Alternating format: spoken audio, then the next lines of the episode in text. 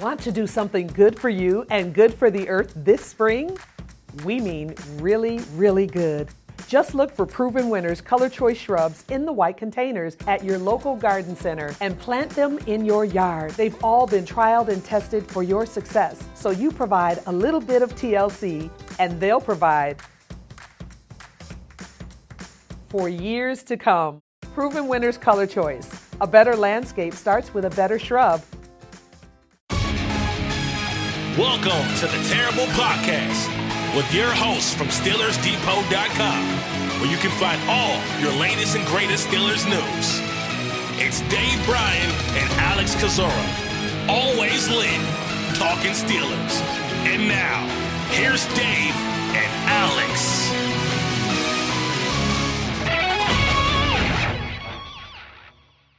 Welcome to the Terrible Podcast, Season 13, Episode 92. He's Dave Bryan. I'm Alex Kozora, SteelersDepot.com. Thanks for being back with us here this Friday, Steelers Nation. Dave, still trying to find things to talk about Steelers related as the offseason has been pretty quiet, but at least we're not talking about the Pittsburgh Penguins. That is not a fun, not a fun time for the hockey team right now. Yeah, look, I uh, I watched that game. I've, I've watched last couple actually. This is about the only time of season, time of a year where I can really watch like multiple Penguins games, you know, on on uh, consecutive uh, outings that they have or whatnot. I've actually been able to watch the last couple of them, and they've been uh, very, very disappointing to say the least. And man, that one uh, uh last night they were they were shouting "Fire Hextall" and they were uh, booing. I mean, booing almost in every situation.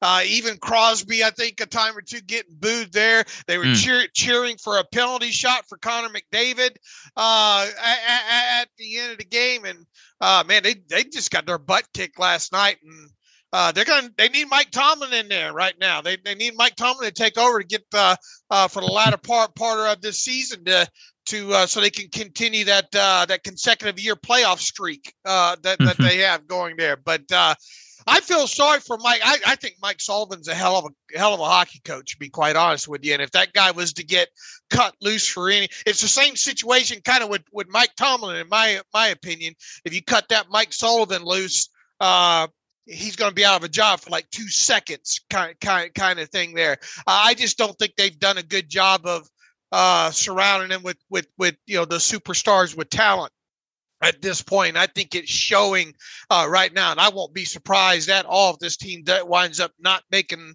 uh, the playoffs. But man, you got the uh, the Steelers not making the playoffs these days. You got the uh, the Penguins look like they might not make the playoffs, and you got well the Pirates are the Pirates, right? hey, now it's a new season. Hope springs eternal this time of year. But yeah, the Penguins certainly need the the bye week reset the Steelers had. Yeah, you uh exactly. Uh, you're a bigger baseball fan than you are a hockey fan, aren't you? Yes. Uh, by how much? Pr- pr- pretty pretty large margin. Yeah, I would say so. I, am a little bandwagony with the Penguins. Obviously, I'm a Penguins fan just generally, but I really don't watch a lot of games until it's playoff time, which doesn't seem to be on the agenda this year. I'll more casually watch the Pirates and you know, Steelers, of course, are first. See, I'm I'm on the other end of the spectrum there. I, I grew up uh, baseball was really kind of you know right there along as my first love, and you know collecting baseball cards and uh, watching you know every Pirates game that I could on either they come on TBS or WGN uh, way back then when they play either the Braves or the uh, or the uh, or the Cubs, and then uh, you know obviously at the same time was becoming a you know a Steelers fan at a very very early age, and all that manifested in becoming a Penguins fan, which you didn't have much to cheer for back uh, back back then in the '70s when you know uh, when it came to fall. Heck, you couldn't even hardly find a Penguins game uh, on TV. I don't think it was mm-hmm. until the 80s there until uh, the old, you know the old USA Network uh, would start showing like Rangers and Islanders games, and then that that's what. But you know, over the years, uh, long story short, uh,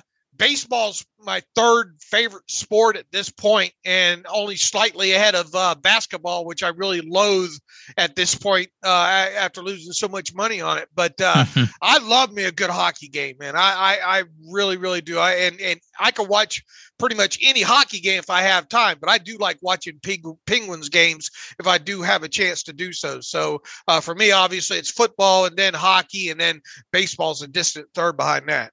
And you were just at that minor league game when you were out to mm-hmm. San Diego, right? What were the teams? Is that part of like OHL? What is the? the uh, that's there? that's the AHL, believe it or not. That's mm, uh, okay. the San Diego Gulls and the uh, Ontario Reign. Uh, the Gulls are uh, G U L L S. Uh, are the minor uh, minor league affiliate of the I think the Anaheim uh, Ducks, and then the uh, Reign are are the AHL affiliate of the uh, Los Angeles Kings there. And I think the, uh, the the the fun thing about that was man that old building that they play play in there. I think they call it Pechanga Arena now.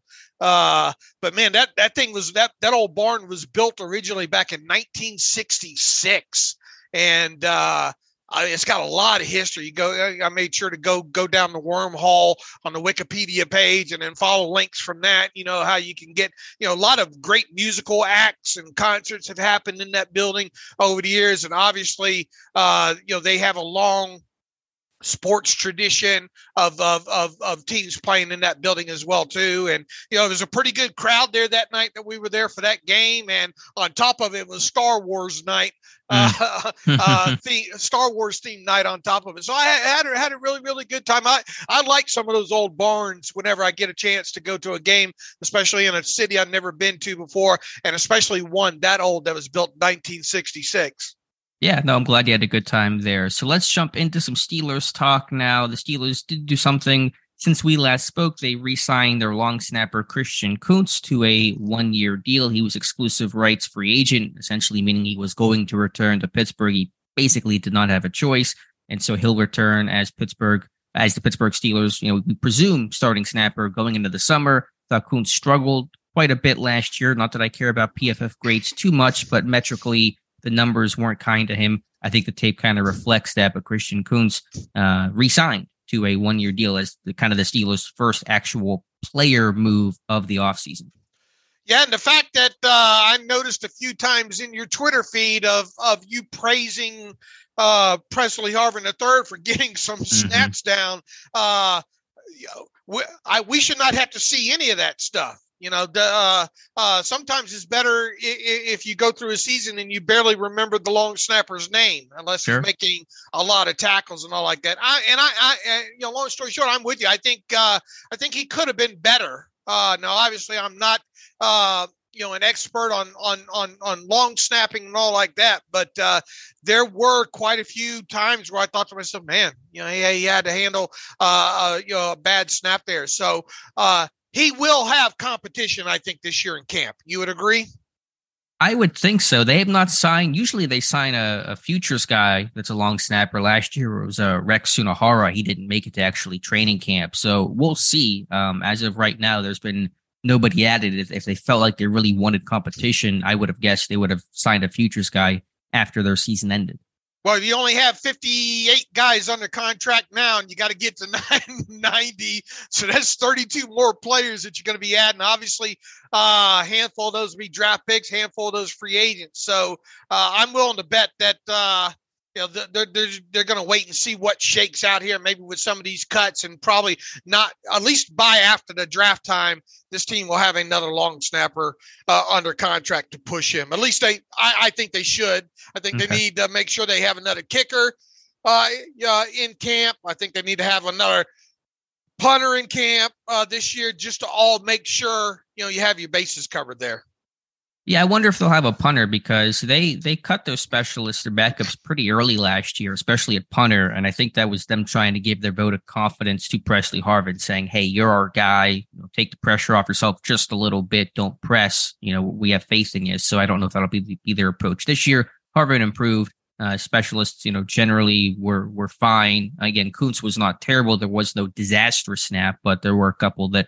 felt a bit off the mark. So we'll see. But that's the the move there, Christian Kuntz, the local native, who again, just so funny to think about him playing outside linebacker a couple years ago, mm-hmm. picking up a sack in a preseason game, and now he's the Steelers long snapper for for the past two seasons. But what does this leave Pittsburgh cap wise? Obviously not moving the needle significantly, but just give an update there. Yeah, and first and foremost, nah, it's a one-year deal for Kuntz, nine hundred and forty thousand. I would think either today or in the next couple of days, we're going to hear potentially about uh, Jamir uh, Jones is the team's other exclusive rights free agent.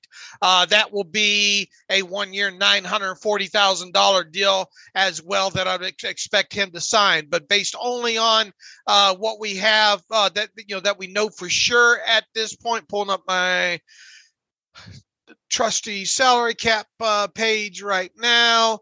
Uh, this team, as I mentioned, has 58 players under contract as we sit here right now.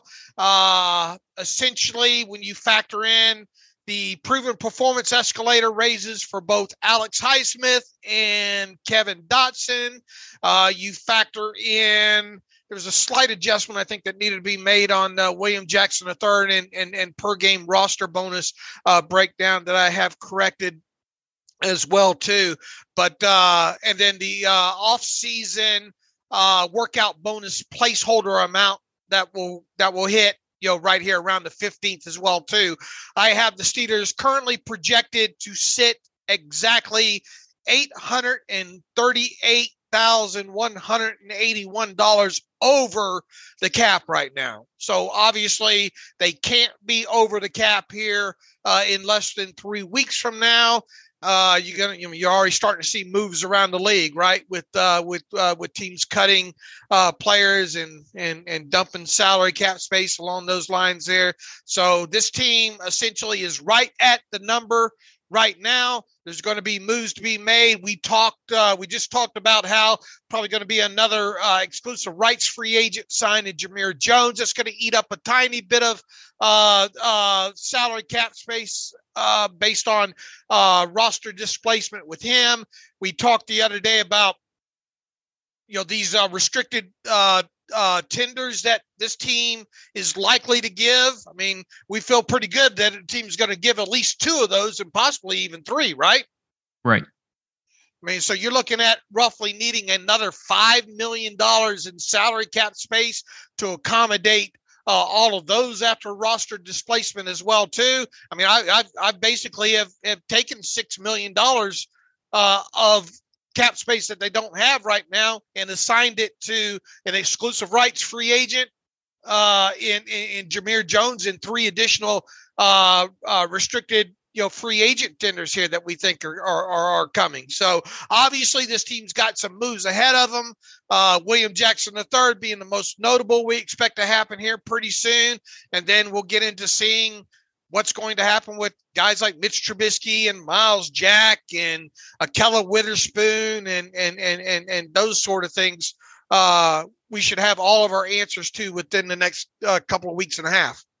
Why do you think the Steelers tend to wait on some of these obvious cap casualties? We know that William Jackson is going to be released. Why not do it now, just so he knows, the team knows, is that just just a way they do business type thing where it's around combine time where those decisions kind of really cement, or do you think it's just the way of doing things and the way they've always done things? I think it's just process, right? You know, right. I just think that's the way they do. You know, you you hold on to a player until the last possible moment that you can because you never know what might happen. Uh, Lord knows things happen, right? I mean, sure. uh, uh, things beyond everybody's control sometimes happen. So uh, I think first and foremost, you know, especially if there's you know no guaranteed type situation or a dateline that you're you know that that that that, that you're dealing with here. Look, uh, uh, William Jackson the third's got a uh, uh, a roster bonus coming up, I think, on the fifth day of the new league year. So they, there, there's your line in the sand right there, let alone March 15th in and of itself being a day that you have to be cap compliant by. So mm-hmm. uh, I just think that they, uh, you know, it's just the way they do. I mean, look, even during the season with elevations and roster moves and uh, final cut down day, right? You know, they they roll all this out until the last possible minute. I, I just think that's process with them, and I think it's just because look, we have until this amount of time. We're going to use all that mm-hmm. time because you never know what might happen. Yeah, I think you're right. That's a, that's a fair answer there. So That is the Steelers' latest move. As you said, we'll see if Jamir Jones follows suit with Christian Kuntz here shortly. Probably will. Maybe early next week. We'll have to to wait and see. Dave, I want to go back to. I know you and I discussed the Aaron Curry hire, you know, quite a bit during the week. Haven't discussed as much because it broke mid podcast on Wednesday about Jerry Olsavsky officially leaving, and his name has now been removed officially from the Steelers uh, team site. So he's gone after a long career as a player and then as a coach since 2010, linebackers coach since 2015. So your thoughts there just on Olsavsky's departure, what might have led to that? And again, this coaching staff still looking small, 16 overall, five on defense. Will anyone else get added? Yeah, I got to be honest. I really haven't given it much thought since the other day there. I mean, I find it a bit curious that, you know, uh, uh, uh, bringing Curry in to, you know, sounds like more so coach the inside guys uh, than the outside guys. But I mean, uh, at least he has defensive experience. He has played a little bit off the ball, I think, during his career. So it's not it's not like it's out. It's not like you're asking. Uh, it's like it's a, an offensive line coach that you're asking. Right. You know, uh, or it's like not like Matt Patricia, right? Being a uh, going from a defensive coordinator to a, to an offensive coordinator mm-hmm. uh, uh, type situation there. So I mean, outside of just being a little surprised by the group that he's coaching. I mean, I don't, I don't really have a lot to add there overall. I mean, he, he is considered or was considered uh, kind of an up and coming, you know, uh, uh, coach in the league, I think, if you will. You know, obviously uh, part of the uh, Bill Walsh diversity uh, coaching program. I think he spent a little time with the Bengals and the Panthers there. So uh, it, it, it, it, it is nice to see them kind of get an up and comer, I guess, in that area there. As far as the, the Jerry Olsavsky uh, stuff, I mean, who who who who knows what, what's happening there? You know, uh, look, the uh, the Steelers inside linebackers haven't been great for several seasons now. We know that. Sure. Uh, as a position group, uh, Jerry Olsavsky uh, obviously tragically, you know, or just recent, last last year lost his wife. Uh, there, maybe he's had a change of heart and mm-hmm.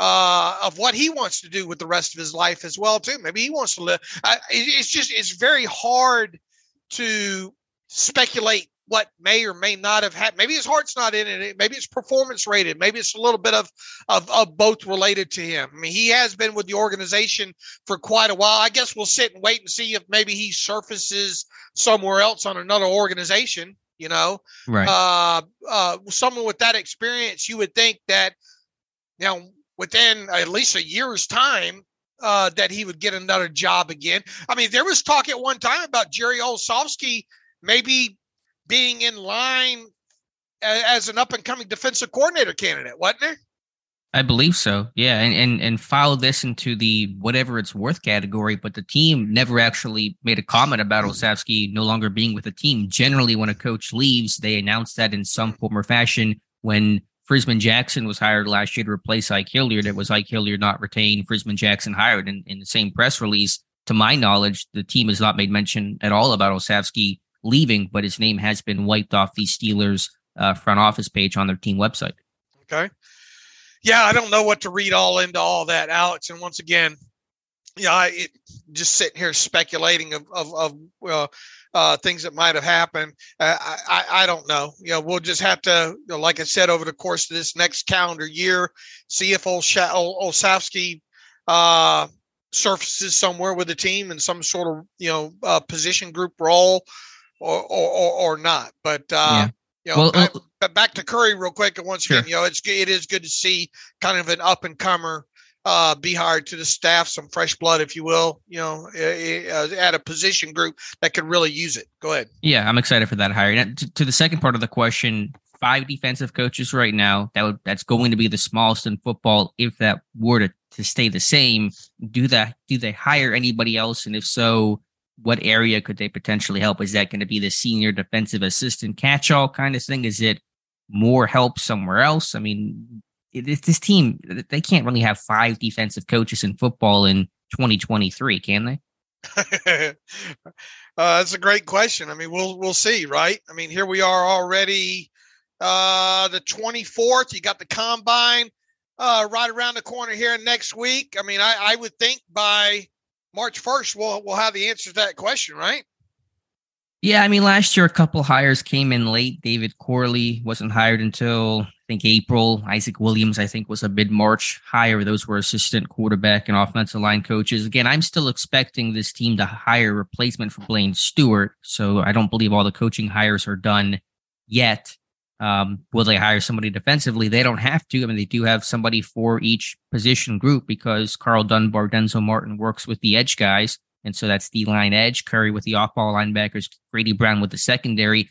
Could they could they hire an assistant secondary coach to help Grady Brown out? Because that's a big group. They typically in recent years have had more pairs of players, but because Tomlin and Austin are defensive back minded coaches, that's their upbringing. Maybe they don't need an assistant truly there to help run that room. I, I'm just kind of thinking out loud about what they what they could add. So we'll see. But if it is, you know, again, right now the coaching staff sits at 16. I assume one more will come in at the least to replace Stewart. So that's 17. They were at 19 last year. I don't know if they're going to be at 19 this year. Right, uh, definitely something to, to to pay attention to. And once again, you would think, and once these pro days start getting underway, which are only a couple of days after after the combine ends, right? Uh, mm-hmm. you, want you want your coaching staff in, intact at that point, I would think, right? Sure. So yeah, I mean, we'll see if the combine maybe you know spurs something that is a time where the whole NFL gets together, and that may be a time to do some informal interviews and get to know each other. So we shall see. But that is the latest on the Steelers coaching staff. The latest on the Steelers players is a bunch of guys down in Florida right now, and Kenny Pickett, Mitch Trubisky, and almost all the receivers, if not all the receivers on this roster, and Diontae Johnson, George Pickens, Steven Sims, Gunnar Olszewski, Calvin Austin down there. That's a great sign for him. Connor Heyward, tight end, down there as well. So, as promised, as Pickett, I think Trubisky said throughout the year, they were going to bring the guys down to Florida. Trubisky has a home down there. And so that's where they're training right now. Yeah, I guess the next couple days, maybe a few, p- potentially not a few names that are down there. We'll, you know, get confirmation on. It looks like I don't know for sure, but maybe Miles Boykin is is around some water somewhere. okay, where in the world uh, is Miles Boykin? That's yeah, the new show. Yeah, uh, uh, I didn't know you realized what uh, where in the world is Carmen Sandiego. Are you old enough to have watched that? only old enough to know the reference, and that's okay. all I know about the show. So okay. don't ask me any more questions because that's all I got for you. We did figure out last night. Did you have seen Slapshot though? Right? I have on TV. I don't know if it's one okay. of those shows where you need to watch the actual movie. Oh yeah, you gotta watch. You gotta probably, have all the yeah, you gotta have all I, the cussing and all like that. Yeah. yeah. When I watch it on like TBS or something, probably doesn't get the full Slapshot experience for right. the way that movie is run. Yeah. Did you enjoy it for even a TV version, or was it like meh? I liked it. Yeah, I, thought, I mean, I, I, like generally sports movies, so it was a good movie. Okay, yeah, you got to watch that uncut. Uh, what about uh, Cool Hand Luke? Uh, another Paul Newman classic. Have you watched that yet? No, still have not. Oh man, you, that, that's a that's a very that's a great great movie. You got to. What's it about? Some, Is that a sports movie? No, it's not a sports movie at all. It's so. uh, it's about old uh, old time kind of you know uh, chain gang gang uh you just I, I don't want to give it give it away, but okay. you uh uh it's definitely better than that damn movie that you referred me to, that Glenn Gary, Glen Ross. I can't believe you didn't like that. Oh movie. man, my wife even the other day still. Uh, Come uh, on, Tiff. No, she hounds me for uh, wasting her time with it. Oh my god. yeah, it's the one that you got paid this week, Alex. uh, That's right. Just, the paycheck was a little bit lo- little bit lighter. Uh, no, no, no. no. Uh, but uh, she mentioned something the other day about uh, something jogged her memory on and all like that. I, I, keep trying to forget I had to waste what was it, ninety two minutes or something like that. God, I didn't know it was that bad. I, am sorry. I'm sorry to waste your time. Yeah, you know, a movie critic. Yeah. Now I realize there's a lot of big names in that. Some of the acting was really, really good. I just I didn't get the whole preface of the movie. I guess. All right. You know? Uh, right, but Pittsburgh but you, train. I, I, guarantee you, you, you will enjoy uh, Cool Hand Luke if you get a chance to watch it. Uh, Pittsburgh uh, and these guys are training. Yeah, uh, we'll see what happens throughout the rest of the, the weekend. But it looks like they're eating fine down there as well too. So uh, uh, we'll see if any other players we get confirmation on. Guys like Miles Boykin. I would think Pat Freiermuth not down there. He had mentioned that he just wanted to kind of lay low to rest that knee a little bit right. there. So probably not surprising that he's not down there. Uh, I, I haven't spotted Zach Gentry yet. That doesn't mean that he's not down there, but maybe he's not. He's obviously got you know free agency uh, started free agency right around uh, the corner. Maybe he's just protecting himself that way as well too. But uh, for the most part, though, like you said, it seems like they got a lot of guys down there, and this is something that Pickett and I think Trubisky both said. Uh, at the end of the season as well too they expected to get these guys together a couple times so uh, it's definitely great to to uh, to see them use their time this early in the offseason to do this kind of stuff Definitely. And kudos to Trubisky for showing that leadership. Obviously, his future a bit uncertain this past year. Didn't go the way that he wanted it to, but to still have those guys around and knowing that, yeah, there's still a chance he, he may not be a Steeler next season. And those rumors have kind of kicked back up some. I don't know how much you want to talk about that point again, but uh, just like that leadership, you know, quality from from Trubisky and of course from Kenny Pickett as well. And for Calvin Austin to be down there have we seen Austin actually run routes? I just want to try to get a gauge of where he's at, you know, foot health of his foot wise. Yeah, I mean, I don't think there's enough out there to disseminate how how hard he's going or anything. Maybe okay. some some more will, will will surface today. Look, the idea that he's down there doing anything is fantastic. Yes mental rep, so much to catch up on. So just yeah, the presence itself is is obviously the most important thing. But if we see him running some routes, even a better sign, you know, showing that this guy's healthy and, and basically back to form. You know, last that we kind of really had the update on him was what about two and a half, three weeks ago, and that was at the uh uh, at, at, at the Steelers practice facility, and it wasn't even a full out sprint; it's more of a jog, you know. Uh, but I mean, obviously, that was a great sign uh, with him. So uh, I would imagine that he's probably not full full speed yet, but right. But once again, the fact that he's down there and he's able to participate in this kind of stuff, and it's only February. I mean that that that that that's fantastic news. Yeah. So obviously, this is stuff that almost every NFL team does. Their guys get together to train, but still important, especially for how young this offense is and, and was last year. The more they can work together, the more that they can grow, uh, the more you would expect that jump in year two to happen. So that's the the exciting part there. I agree. All right, Dave, what else do we have? We have some, uh, as you mentioned, NFL calendar moving right along, combine coming up, start of the new league year uh, in, in just a couple of weeks on March 15th. And so you're seeing some of the cap casualties around the NFL. Two names that potentially could interest Pittsburgh at positions of need Taylor Lewan. I know we've talked about it so much over the last four to six weeks. Uh, former offensive tackle of the Tennessee Titans knew that release was coming. He even admitted it but uh, Taylor Lewan officially released by the Titans uh, earlier this week with a failed physical designation. Lewan even saying on his podcast his knee still has to get healthy, so he's not at 100%, but he did reiterate his uh, interest in playing for the Pittsburgh Steelers. And then Bobby Wagner, released by the Rams after one year in Los Angeles yesterday. There were some, and I'm using air quotes here, reports of Pittsburgh having interest in Wagner, but just given the need there at inside linebacker, um, there's a conversation to be had there. Alex, I think you have a better chance of being signed to play tackle for the Steelers in in in, in 2023 than Taylor Lewan does. Uh, My knee is healthier, so I think I, am with you there. Right now, I worry about your uh, worry about your hand usage and your arm length. And is that where it starts? Yeah, arm length and size probably is before the hand usage and the technique of it. But I appreciate you saying that. uh yeah, you're out in space probably don't move all that well. Not in the phone uh, booth either. Don't yeah, move well in general. Yeah. Uh, I, I just, I mean, we've we've said this pretty much from the, I understand why he's doing why he has taken the approach that he has, and also you know he's obviously friends with Jersey Jerry, and you know helps helps pump uh, that aspect of Jersey Jerry's uh, dream. It would have to be a mighty, mighty, mighty cheap contract.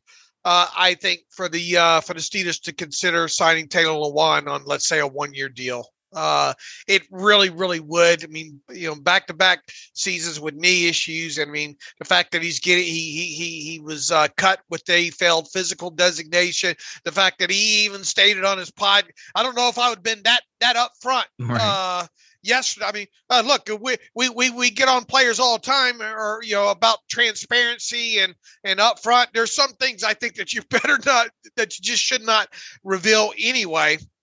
Not that teams aren't going to find this stuff out anyway, but uh, uh, I mean, he said he's got to get his knee right still. So, and that's been kind of, I guess, a frustrating factor for he. If he gets ten million dollars from a team this offseason per for, for for for one year or average yearly value, God bless him. Uh, and and shame on the team that gives it to him, or or be be they, they better be prepared. You know, yeah. I, I if you he because he said he would he wouldn't play less for ten million. He said that a while back. Any deal he gets, I have to think it has to be heavily incentive based, and they'd be not likely to be earned because he only played two games last year, and it's betting on that health and protecting yourself if he doesn't. In Pittsburgh, outside of Trubisky and quarterbacks, they really don't do incentive type deals. Right, right. Uh we made USAA insurance to help you save. Take advantage of discounts when you cover your home and your ride. Discover how we're helping members save at USAA.com/slash bundle. USAA. Restrictions apply. Yeah, it had to be like a playoff. Uh, I would think some sort of playoff, two hundred fifty thousand dollar bonus. You know, e- even building it incentive wise, how much you know, how much is that thing going to be leveraged incentive wise? You know, Heavily. you saw you saw you saw Juju's deal, and even that though, uh, most of the chunk of it though was guaranteed. You know, essentially guaranteed money for him. Sure, that's true. But I mean, I'm just trying to spitball. How would any team, I think, even try to smartly structure that? Yeah, there's got to be some level that isn't. It can't be 90% incentives, but right you know, it's got to be, I think, heavier than than usual, just given the age and the injury history. Yeah, the guy's 32. He's got a bunch of knee issues. He's not even 100 percent sure if he's going to play next year. He's contemplated retirement. What's not to like? No, you're not going to. The draft class is strong. If you want to upgrade a left tackle, fine. It's not going to be Taylor Lewan. Yeah, I will be absolutely shocked if it's him if he's signed by the Steelers this offseason. Uh, Bobby Wagner, look, I mean, uh, he's one of those older guys in the NFL you know, like Jason Peters and all that, man, you just say, man, how's this guy continue to get it done at his age and the level of his play, uh, year in, year out? And uh, he, uh, Bobby Wagner, is a guy that uh, obviously uh, a year ago at this time was uh, was was let go by the Seahawks for for cap purposes. It didn't take him too terribly long to land uh, with the Rams on a you know, uh, deal that put pr- pretty nice money in his pocket there. He went out there and ended up being a second team All Pro, uh, tackled everything in sight pretty much. Didn't he lead the league in tackles or was right? I mean, he had to be out there right up there top top five in total tackles, didn't he? I'd have to check. I don't know. I know that Nick Bolton, I don't think he led the league, but he had 180. Did Wagner have more than 180 tackles this year? I'm I can, fixing to find out right here. He had 140. So uh, he didn't uh, lead the league. Let's see, regular season, combined tackles. Uh he was where is he? Down probably 10th, yeah, about about 11th or 12th at 100, 140 tackles. Though, when's the last time the Steelers have had anybody uh, that played linebacker that registered 140 tackles uh, in the season? Look, I, I here's what I'm saying. I think Bobby Wagner might still have one more year left in him here at this point. Uh, I do think, though, because he was a second team All Pro, because he was able to play, you know, I think in every game, because he was able to register some of the stats that he did, he's still not going to come cheap, I don't think, you know. Sure. Uh, and, you know, if you were a team that was right there on the on the on the cusp and say, man, we got to kick down, you know, we've been to the playoffs, we got to make a run this year. We need that one piece maybe uh, in the middle of our defense to maybe make that happen. Maybe that's a guy that you go after. But I don't think the Steelers are, are in that situation right now, to be quite honest with you. Uh, even if you had him for one year, you you know, one year is all you're going to get out of him. Uh, I think the price tag, I think their cap situation, uh, everything involved, just everything looking at it from every angle makes you think that there's probably no way that the Steelers are going to land Bobby Wagner. Sure. And although it's a new GM, assistant GM, the 30 plus year old defensive player, how often do they go sign that guy in free agency? Never. Right. So I just don't see this one happening for for all the reasons you laid out there. Um, At I some just- point, they got to address this damn thing during a uh, in a Draft. draft. Yes. You know, all these free agent swings have not worked out. And I know Devin Bush didn't work out either, but the draft overall, younger, cheaper, better to scout. Yeah, because it, like you said, even if they were to sign Wagner one year deal this time next year, we're talking about okay, who's the next inside linebacker? So uh, just an annoying game to play. So I really can't see this one happening. And again, the, the reports last year, there was one thing from a DD, which was not even a report; it was just Nah. her own opinion. Then Jordan Schultz said Pittsburgh had interest. That was the last, the first and last time anyone ever mentioned it. So if that was even true, and who the heck knows, the interest seemed to be pretty faint.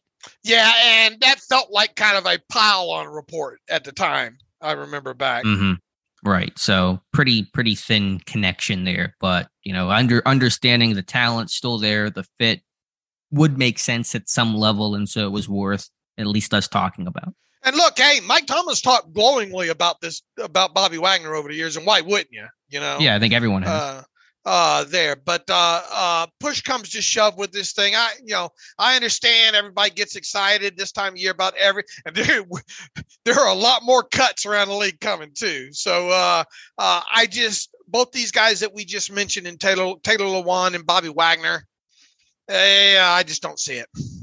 Yeah, I don't see it either. So uh, we'll see what other cuts come in, and we'll see what Pittsburgh does, and those should come in the next couple of weeks. All right, Dave. Anything else here you want to talk about? Again, pretty pretty light show today, but things will pick up, uh, you know, pretty good in the coming weeks. I want to go back to taking your temperature more on uh, on Cameron Sutton real quick. I'm I'm trying to get an article out today uh, on this uh, based on and what it is. It's a it's going to be an uh, advanced stats grade slash grades uh, look at the potential contract value of Cameron Sutton versus the uh, versus every cornerback currently under contract earning 10 million or more a season. And i think there are 22 of those right now. Uh, what we did is we had uh, clayton uh, uh, who's on been our staff is getting really really good at at at, at, using you know uh, uh, you know some of these stats programs and manipulating them and, and putting them into charts and stuff like I wouldn't- shouldn't say manipulated, but in formatting them Mhm. and just running great studies with them and all. I put him on this project yesterday and he knocked it out, you know, fairly, fairly quick. And we brainstormed on a couple of ways to maybe kind of rank uh, these guys uh, on, top of it based on things like, and this is over a three year span, Alex. Okay. This would be from uh, 20, 21, and 22 seasons, uh, finding out like combined uh, uh, uh, cover, uh, pass coverage and run defense grades on uh, PFF, uh, snaps played, uh, quarterback rating against, uh, yards per completion allowed, total targets,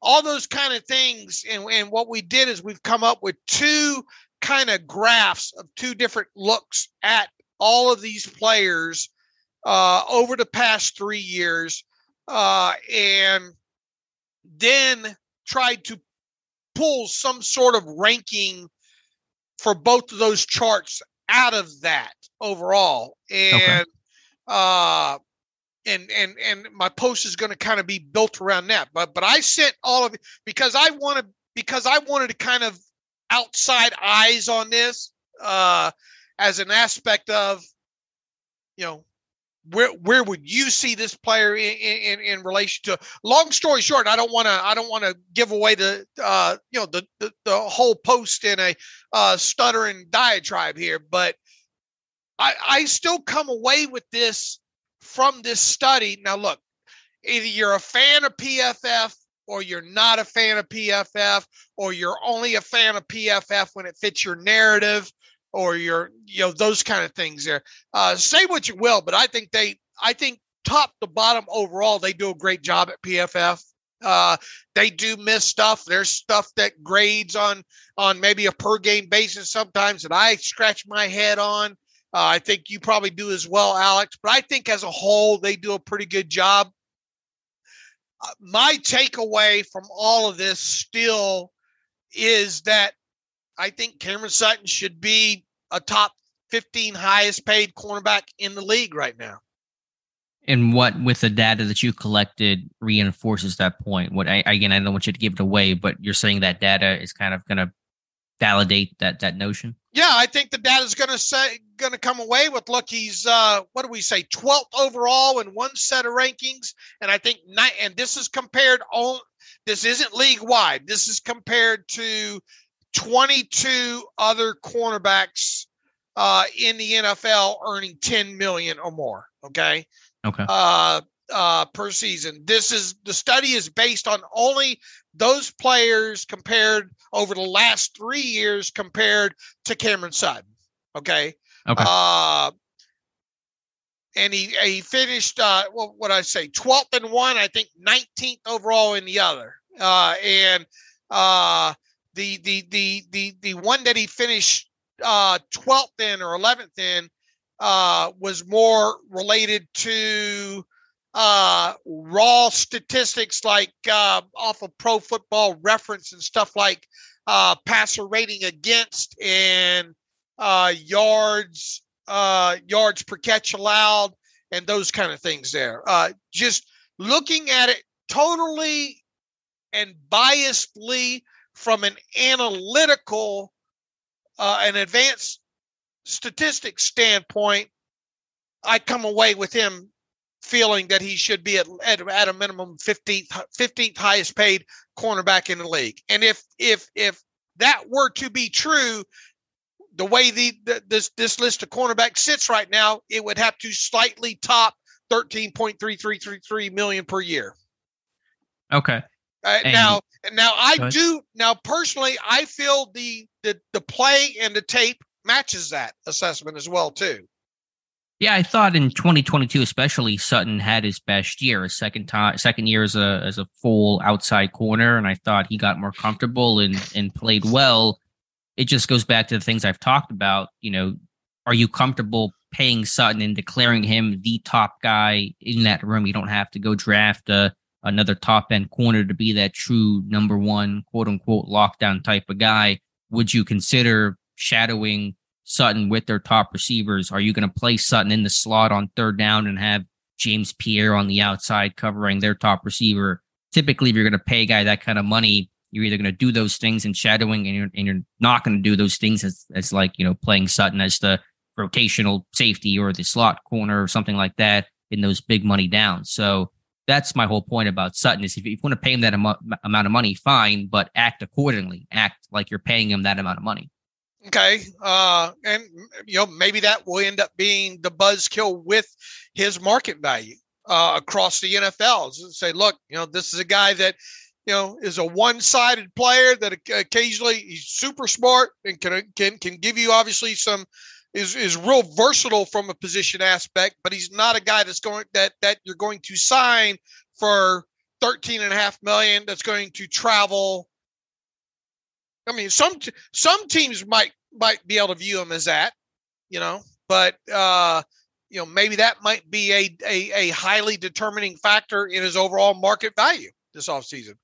Yeah, I mean, I'm just saying, let me ask you, you pay this guy top 15, 13 and a half almost $14 million is on, on third and 10. Do you want him in the slot and playing the hook zone, or do you want this guy on the outside covering a number one receiver?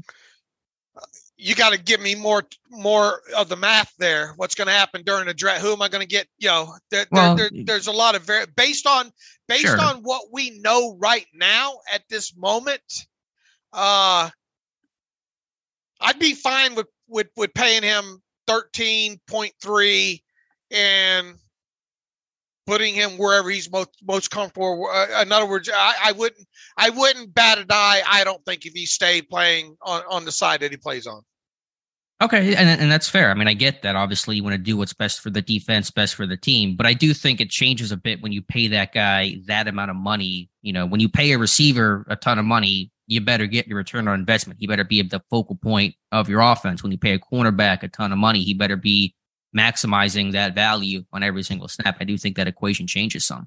Now, I will tell you this, and uh, uh, I I could have heavily influenced these these numbers here by only taking the two years, the last two years of data uh, that that we used in this study instead of three. Because let me tell you, in 2020, uh, Cameron Sutton's run defense grade was miserable. He's playing more in the slot that year, I guess, too, right? I think.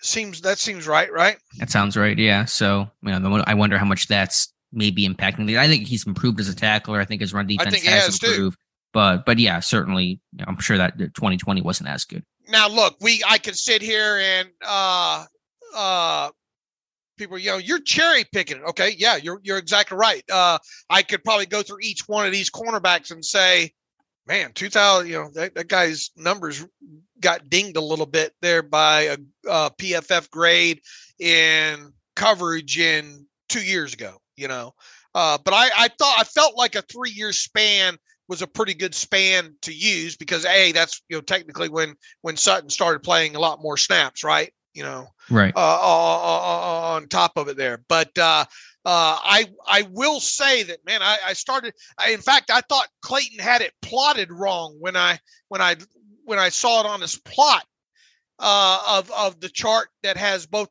the x and the y axis being uh, the uh, run uh, run grades and the uh, pass coverage grades. I thought, man, that that can't be right. Uh, mm-hmm. And I went and looked, and man, I mean, you I and to be specific here, let's see if I can pull it up real quick. Uh, I want to say Cam Sutton. What what year did I say? 2020, right? Yes. Uh, run defense grade. I hope it didn't log me out here. No, it didn't. Uh, run defense grade for Cameron Sutton on 552 snaps played that year was 29.8. Mm. That was 2020. Yeah, that was whenever Mike Hilton missed time and Sutton played more in the slot. And then the last two two years, he's been more of an outside corner. All right. So uh, you know, when you're when you're using three grades and you're using the average, yeah. Now let's let's look at uh, Sutton's 2021. And once again, these are courtesy of Pro Football Focus. And if you hate Pro Football Focus, just go ahead and click off on or, or jump ahead in this podcast because some people are just biased against it. Some people you know, uh, are fine by by 71.6 was his uh, run defense grade in the regular season in 2021. And 2022, that number was 73.6. So, you know, the last two years alone, he's probably considered one of the better run defensive cornerbacks in the NFL. Yeah, and I'm sure that switch from slot to outside, a little less demanding, probably helped a little bit with the uh, the jump in number there. All right. So I mean, look, th- this is just one other way off-season way to look at it uh, here. You know, and uh, it's it's not conclusive. It you know p- people might read this and say that's a little wonky, and you know uh, the the way you went about did doing this. But uh, my takeaway just from the from from the advanced statistics side that we use there in both you know raw statistics from Pro Football Reference and and and grades and and stuff along the lines from from PFF is that this this this guy belongs in uh, to be a top 15 highest paid cornerback in the NFL. Yeah, like I said, it'll be the the number I'll be watching the closest because you know I think the market I think that's well rationed and well reasoned, but there's still something in my gut, and maybe it's me wishing more than thinking that Sutton can take a little bit less and whatever it's worth, and I take these with big grains of salt, but I think even PFF, if we're talking them, have a pretty conservative contract projection on Sutton. I think it's even below 10 million, which feels way too low, but some of the projections around the league have him uh, you know, below that 13.333 mark. And so I really want to see what that number comes in at. Uh, let's see. I mean, if he was below 10 million, I mean, you're talking easily outside the top 20 highest paid corners, you know. Sure. What does PFF project his contract? I know that Brad over there, and I don't know what it, what you think of him or what people think of him, but I believe it was around I want to say nine to 10 million was their contract projection. And one of the projections that they did uh, for free agency a while back, or relatively recently, I should say. Uh, when did he write that? It was about uh, three a couple years. weeks ago. Uh, let's see. Sutton is projected by, I'm reading something on our site here. Sutton is projected by PFF to get a three-year deal with 25.5 million with 15 and a half guaranteed. So what's 25.5 divided by three? Eight and a half. All right, eight and a half. That man, if you uh, that warrants a per, that warrants a uh, a day on the calendar being named Omar Khan Day or something. I, I I think if you got him for ha- eight and a half million. Right, but I assume PFF's doing that based off their metrics and grading to try to suss out a projected contract. Now, even I think that's a little bit conservative, but if we're talking PFF and their numbers, that's how they're kind of viewing Sutton financially. All right, what does it say about PFF if he comes in at 13, 13.3, you know? Yeah, uh, it might mean they're or, or even 12 and a half, you know? Sure, I mean, it would mean they're missing the mark, but I'm just, you know, since we're talking about the data set of what the PFF numbers are and what what PFR says, just to kind of try to wrap that together. So I, you know, something in my gut, and and maybe this is me again, wishing, hoping, thinking, thinks that Sutton will end up in that 11 million dollar range as opposed to 13.3 plus. When William Jackson III was in more in his prime, was he a better cornerback than Cameron Sutton is now? It's hard for me to say. We it's not like I yeah, studied yeah, William but- Jackson. But what does it feel like? I, I really, I really don't know. I'm, I'm trying to think about a gut reaction right now. No, I, I think. I mean, if, if Sutton can play at the level he played last year, then no. But will Sutton play at that really high level every year going forward? Right. Because William Jackson III, he got him a deal that at least, you know, on paper averaged him 13 and a half million, you know? Right. And I go back to Charvarius Ward, and I think somebody disagreed with me yesterday, and that's fine. But you know, some I I think that Sutton's as good, if not a better player than Ward was his final year in Kansas City. So, you know, I, I understand from a market standpoint, you're trying to beat the guy uh, that just got paid, and the cap goes up, and so those things would indicate that Sutton should get more than what Ward got. But you know, maybe he takes a little bit less, and maybe the maybe the interest isn't quite there with Sutton as it was with with Charvarius Ward. And look, I have been known in the past to kind of overvalue by a million and a half, two million. You know, uh, you know, th- th- this time of year, I've I've missed. I have been r- r- r- r- wrong before. Uh, it just it, it really. Uh, I I would still consider hit, uh, Sutton getting around you know 12 and a half as a win.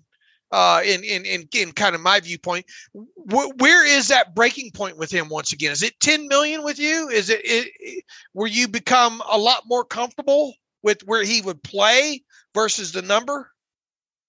Yeah, personally, I'd like to be around 11, 10 and a half, 11 million. I feel like three years, 33 million sounds like solid to me. That's still a substantial pay raise for him. Even if you want to d- debate about is, is that market value the going rate, it's still a big increase. And obviously, we talk about what, what's guaranteed and signing bonuses and all those things. So there'll be a lot of money in his pocket for sure for you know the next couple of years. All right. Once again, I'll be trying to piece this together. Maybe I'll get it together today, maybe sometime over the weekend. It's it's not going to, I don't think, influence a lot of people's uh, most people have their mind made up that, that listen to this at this point. They're either saying, yeah, you know what, Dave's right. He probably does deserve to get 13 and a half or right around that number.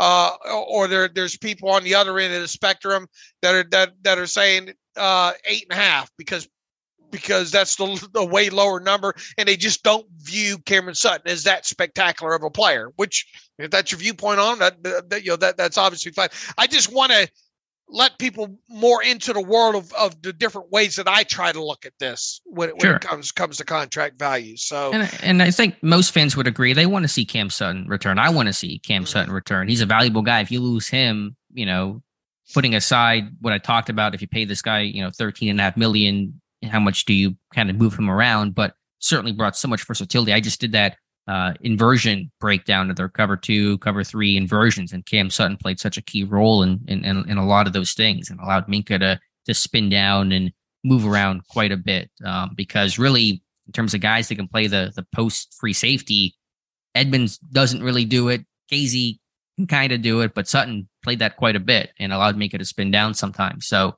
uh, there's a lot of value there, and certainly losing him would be a considerable loss for the secondary.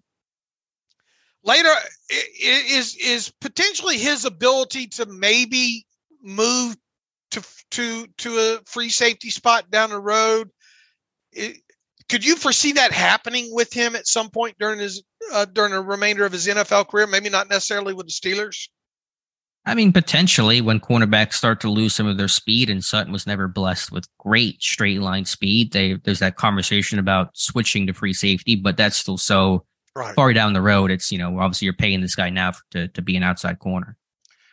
All right, uh, yet another conversation about Sutton, but uh, yeah. uh, you know we, we're we're only two and a half, not even that weeks away from probably figuring out what's going to happen with him.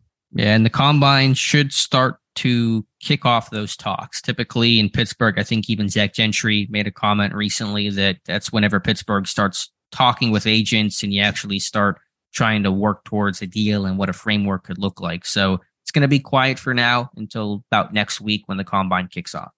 All right, we're going to have uh, Jonathan, the great Jonathan Heitritter, and the great Joe Clark uh, in Indianapolis covering things for us this year. Uh, very excited about that. And Khan talks on Tuesday.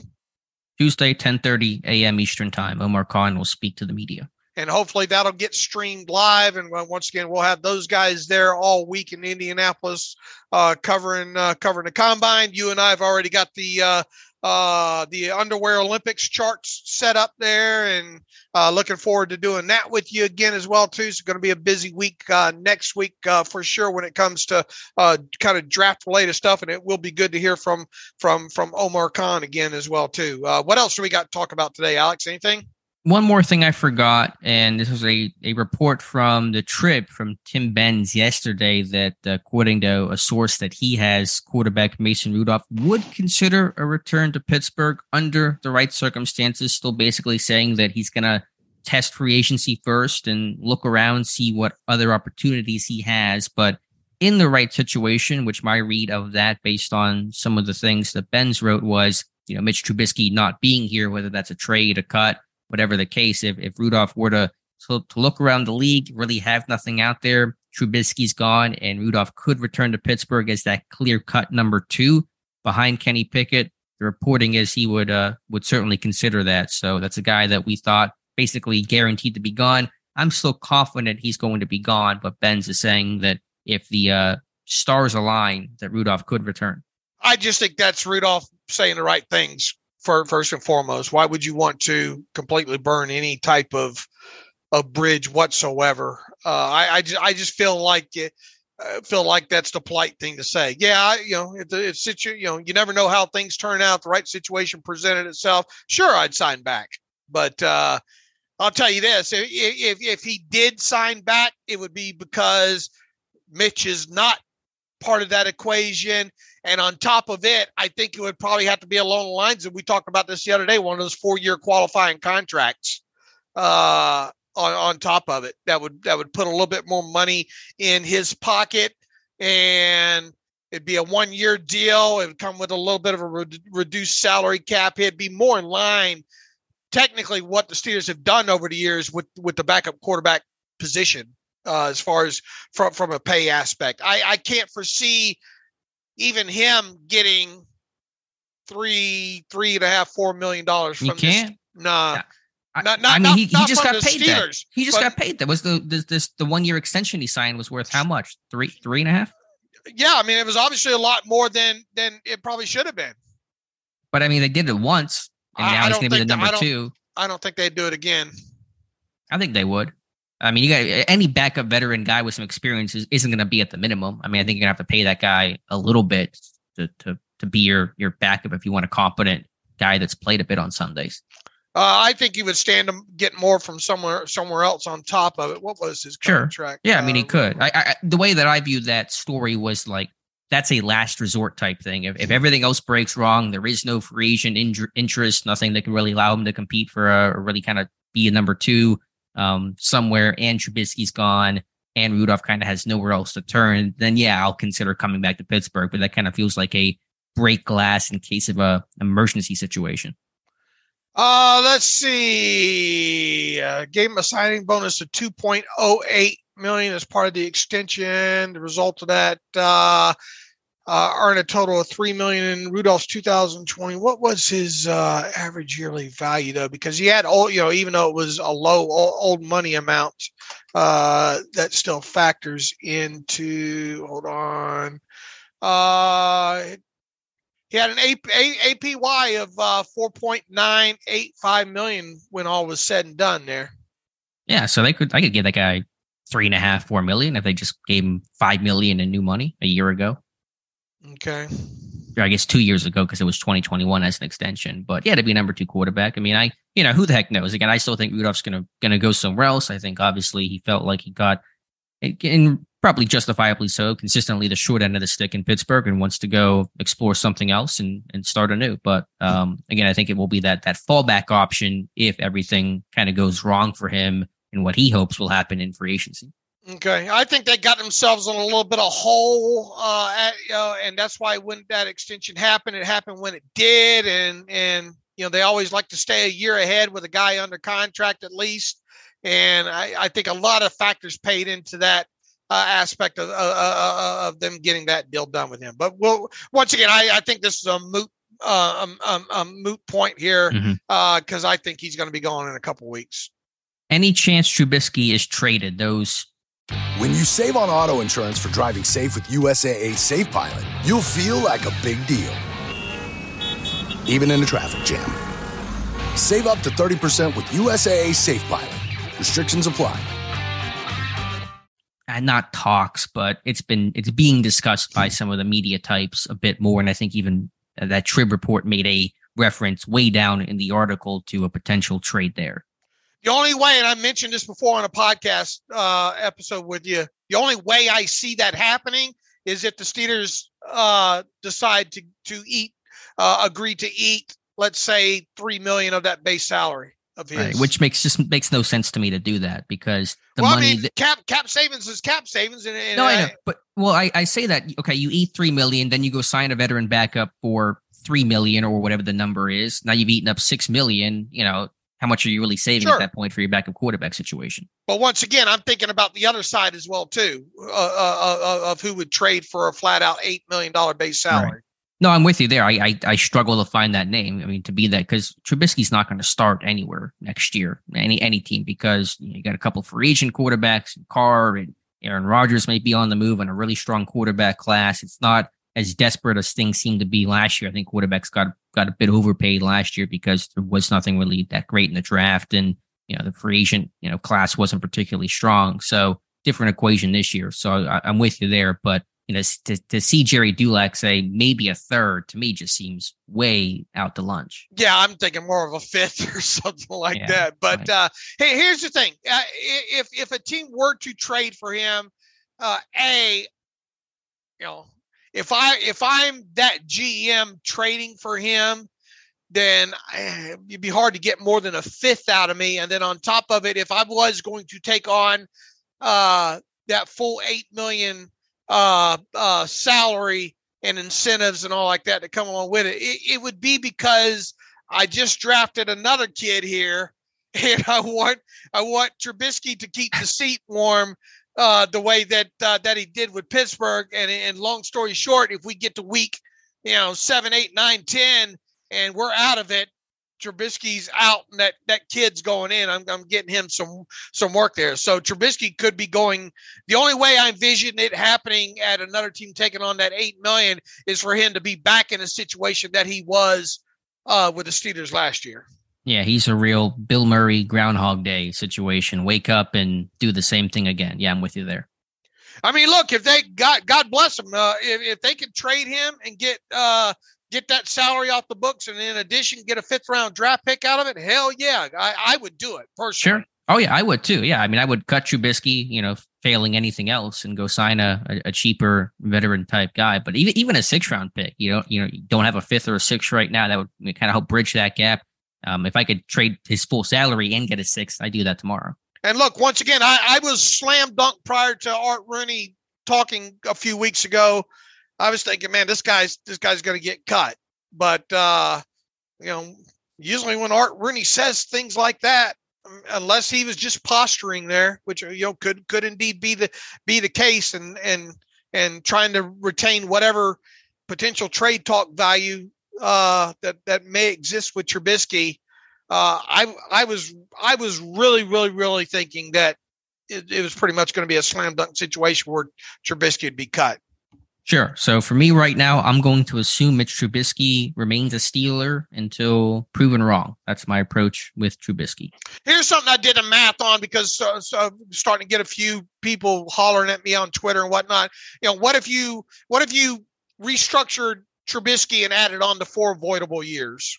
You know, uh, which I a I'd be surprised if the Steelers did do that. But and and look, maybe Mitch don't want to do it either. But I mean, if he wants to get paid eight million dollars, eight you know, it doesn't matter how how it's broken up. You know, uh, that way. If the Steelers did go that route, big big if if if uh, and if if, if Trubisky agreed to do it, uh, the team would save roughly, I think, five million dollars in cap space by by in 2023.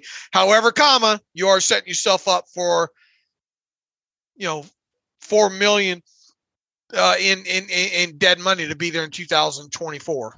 Yeah, that's the rub with the avoidable years. Yeah, I mean, if Pittsburgh wants to do that, I'm good with that. But it was Colbert that said, kind of put the kibosh on voidable years in the future, right? Is that right. Colbert that said that? Khan, I guess, has never officially said that, although he said last year, I think in his opening press conference after being named GM, the structure of contracts basically won't change. And I assume that that includes voidable years. So not something I'm expecting. Let me give you just one more thought on Trubisky because there is the elephant in the room of does Trubisky want to remain a Pittsburgh Steeler? Probably doesn't, certainly does not love the way things happen in, in 22, but there's a case to be made that being in Pittsburgh is the best thing for him as opposed to going to a new team, new system, the uncertainty there to make $8 million as this team's backup and probably a guy that's going to play football in 23. I mean, he played in almost a quarter of the games after getting benched in week four last year when Kenny Pickett got hurt against what Tampa and Baltimore, etc. Started against Carolina, Trubisky did. So he'll be playing next year. You can almost take that to the bank. Um, so to be $8 million, to be a backup, to play some, then maybe try to have a couple good outings and see what you can do next offseason no, he's not going to start anywhere else. No, no other team's going to give him the, the, green light to be that day one starter the way that Pittsburgh did last year. So at best, you're going to go to another team to be a backup and be in that same position, potentially for less money if you get cut. So I know that Trubisky probably isn't happy with getting benched and the way things turn out, but to me, staying in Pittsburgh might be the best thing for him. Yeah, well, I mean, especially from a monetary factor, right? Yeah, but and a chance to to be in a system that you know second year in, not having to learn a new system again after being in Buffalo and then being in Pittsburgh and then being in the new place. That's a lot to take in. So yeah, financially and even opportunity, I think there's, there's the Pittsburgh's attractive. Yeah, but but uh, he could also wind up playing 33 snaps like he did in Buffalo two two years ago, and then nobody's going to ever consider him as ever being. Uh, he he will officially be lumped in to the Andy Daltons and the uh, uh, of, of the world, right? Right, but is he going to go be a, a, week one starter with any other team, even if, if even if he were cut tomorrow? Do you see that happen? I mean, once again, it goes back to if if a what is the team's draft plans? Uh, can can he keep? Is there an organization out there that would want him to keep the seat warm for yeah. six six to eight weeks? That's that's the only. You're not going to go. I, I don't think you're going to go to a team and say, man, we're just a quarterback away here. We can make a run here. Let's go get Mitch Trubisky. Right. I, I just don't see him being a week one starter for any team unless there was an injury that happened, you know, mid camp or something like that. So to me, he's going to be a number two no matter where he goes. Might as well be in Pittsburgh. You're going to make the most amount of money. And again, Kenny Pickett, you know, had some injuries last year. There's always a chance you don't play at all, but I like Trubisky's odds of playing considering he played again in about one quarter of the games after getting benched last year. Okay, we'll see how that plays out here in the next uh, couple weeks. Yeah, for sure, for sure. All right, Dave. I think it's going to wrap things up. Let's get to a couple of reader emails and close out today's show. Before we do, Alex, the NFL season has come to an end, but at my bookie, the opportunities to win don't stop. Did you watch that XFL game last night? At least the fourth quarter of it. I didn't, but it seemed like a, I, I watched the the game winning touchdown, so that was a a good end there. That ended up being a pretty entertaining game over there. I, I'm so far I'm I'm I've been impressed with what I've seen. I think there's another game tonight as well too, and I bet I have that thing on while I'm watching tape here. But uh, uh, I, I I was impressed by that game as a whole, especially the fourth quarter of that uh, XFL game uh, last night. Uh, whether you bet to earn or to make the games more exciting, my bookie gives you the most for your money with a redesigned deposit bonus. Getting started is easy. Just visit mybookie.ag and use our promo code terrible to claim a bonus up to $2,000. Use promo code terrible to get a deposit bonus that gives you extra funds to play with all the way up to $2,000. With my bookie, bet on NBA, NHL, UFC, or play for a share of big cash prizes in the weekly online blackjack tournaments that they have. With so many brands to choose from, you need a platform that makes it simple to bet and win like my bookie. Bet anything, anytime, anywhere with my bookie. All right, Dave, let's get to some read emails to close out today's show. All right, let's uh and we will be monitoring the Daniel Jeremiah uh uh pre-combine media session today. So I'm sure we'll be writing about that at some point here. Simon Short writes in. David Alex, happy Friday. Thank you both for all you work that you do. I particularly enjoyed Dave's solo cap podcast and would definitely buy a book cap question for you he has. For these players drafted in 2020 that are eligible for extensions this offseason, what happens to the fourth year of the contract should they sign an extension? Does it get ripped up and they create a new salary cap charge for the year, or does any new money based salary signing bonus proration get added to the existing numbers? All right, let's uh let's take Alex Highsmith for an example there. That's a great working situation uh, that the Steelers will be looking at probably this offseason here. Okay. What uh what uh what what stays in place you know, it, let's say you got a guy going into the final year of his rookie deal, like you do with with with, with Alex Highsmith here. What absolutely has to stay in place is what proration, what what previous bonus proration is already on the books uh, prior to that. So right now you're dealing uh, with a guy in in in in Alex Highsmith that in 2023 uh, from, left over from his uh, uh, uh, rookie signing bonus is two hundred and eight thousand seventy three dollars. So that does not move out of the year. Now, Alex Highsmith's base salary right now, because of the proven performance escalator uh, raise that he's going to get this offseason, is $2.743 million. So, what you could essentially do now, here, here's the thing that becomes that money, that 2.743 million that that Alex Highsmith is now scheduled to make. That doesn't go. That doesn't just magically go away as part of this new deal. It's considered old money. So, let's say, for example, you worked out. I'm just going to don't nobody freak out. I'm just going to throw out here 15 million dollars per year uh, for a total of five years. What's the math on that? What's five times 15? Uh, that's 75. $75 million. All right. Uh, so let's say, uh, okay, Alex, we want you to sign this uh, five year, uh, $75 million contract. Well, the total value, the, that additional 20, $2.743 million would then get lumped in to the rest of that deal. So it would essentially become a 77 and this is assuming that you're agreeing on this is the base you know this is his new money average of of of, of 15 million dollars a year. Uh what you would see is that the, t- the total value of that deal would end up being what would be 77.743 million would be the total value of that deal. Now what you would do is you would probably work you can either leave his base salary alone as part of that deal or you could lower it to the to to to the veteran minimum based on his credited seasons and all like that. So essentially, you you could rip up the structure of that base that that base salary that he's currently scheduled to earn a 2.743 million but it's not like it magically uh, uh, goes away that old mo- that old money amount would get factored into the total value of the extension Okay, gotcha. Yeah, that's a good explainer and one that certainly may become relevant with Alex Highsmith uh, this summer. Now, look, the bonus proration, as we just mentioned, there uh, stays on the book of, of, of two hundred eight thousand seventy three dollars, and then obviously, let's say you gave him an eighteen million dollar signing bonus uh, as part of that deal that we just discussed and and and and the deal was for four more years on top of 2023 well then you would take that 18 uh what did i say that bonus was 18 million uh and mm-hmm. divide it by five you would add another 3.6 million dollars in proration bonus proration into the 2023 column in addition to that 208 1073 so bonus proration never it always stays in the year that it that it was allotted to as part of the bonus proration there. Uh i hope that it that better explains it for simon.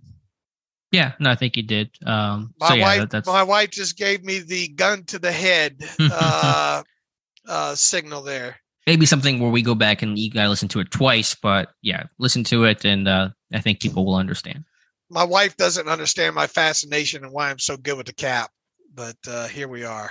uh, Lee Greenspan writes in, "Hi, hey David Knox. If the Steelers can't get a deal done with Cam Sutton, do you think they will use the franchise tag on him or potentially the transition tag?"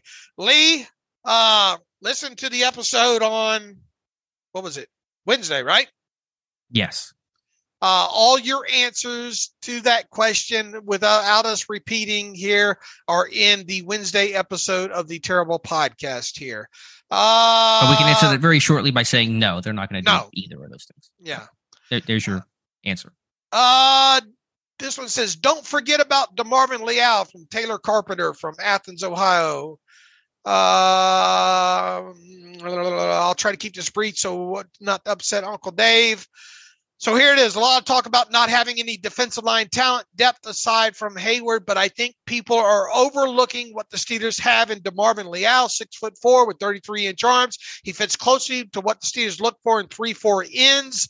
Uh, I believe the Steelers' plan for him is to add weight and be a rotational defensive end in 2022, but injuries forced him into a role he's probably not best suited for. He lacks the re- required burst and agility to play outside linebacker at a high level. In my opinion, he says, my question is to you guys is if Leal is able to add weight, get stronger, and play somewhere north of 300 pound mark, can he become our starting 3-4 end uh, of the future opposite Cam Heyward? He says, I think the Steelers and Kevin Colbert were extremely high on Leal following the draft uh, post draft press conferences, Colbert stated that it, they had a very high grade on Leal and they made a point to repeat himself, indicating to me that they may have viewed him as a second round or even a very late first round prospect. He says, What are your thoughts? Additionally, he has a PS in here for Alex tell Alex to make sure he has a photo of him with a dog on his dating profile. It will increase his odds of finding Mrs. Right dramatically. He says that's an online dating cheat code for you, Alex. Yeah, now I need a dog. So if anyone wants to loan their dog out, that would uh that would help.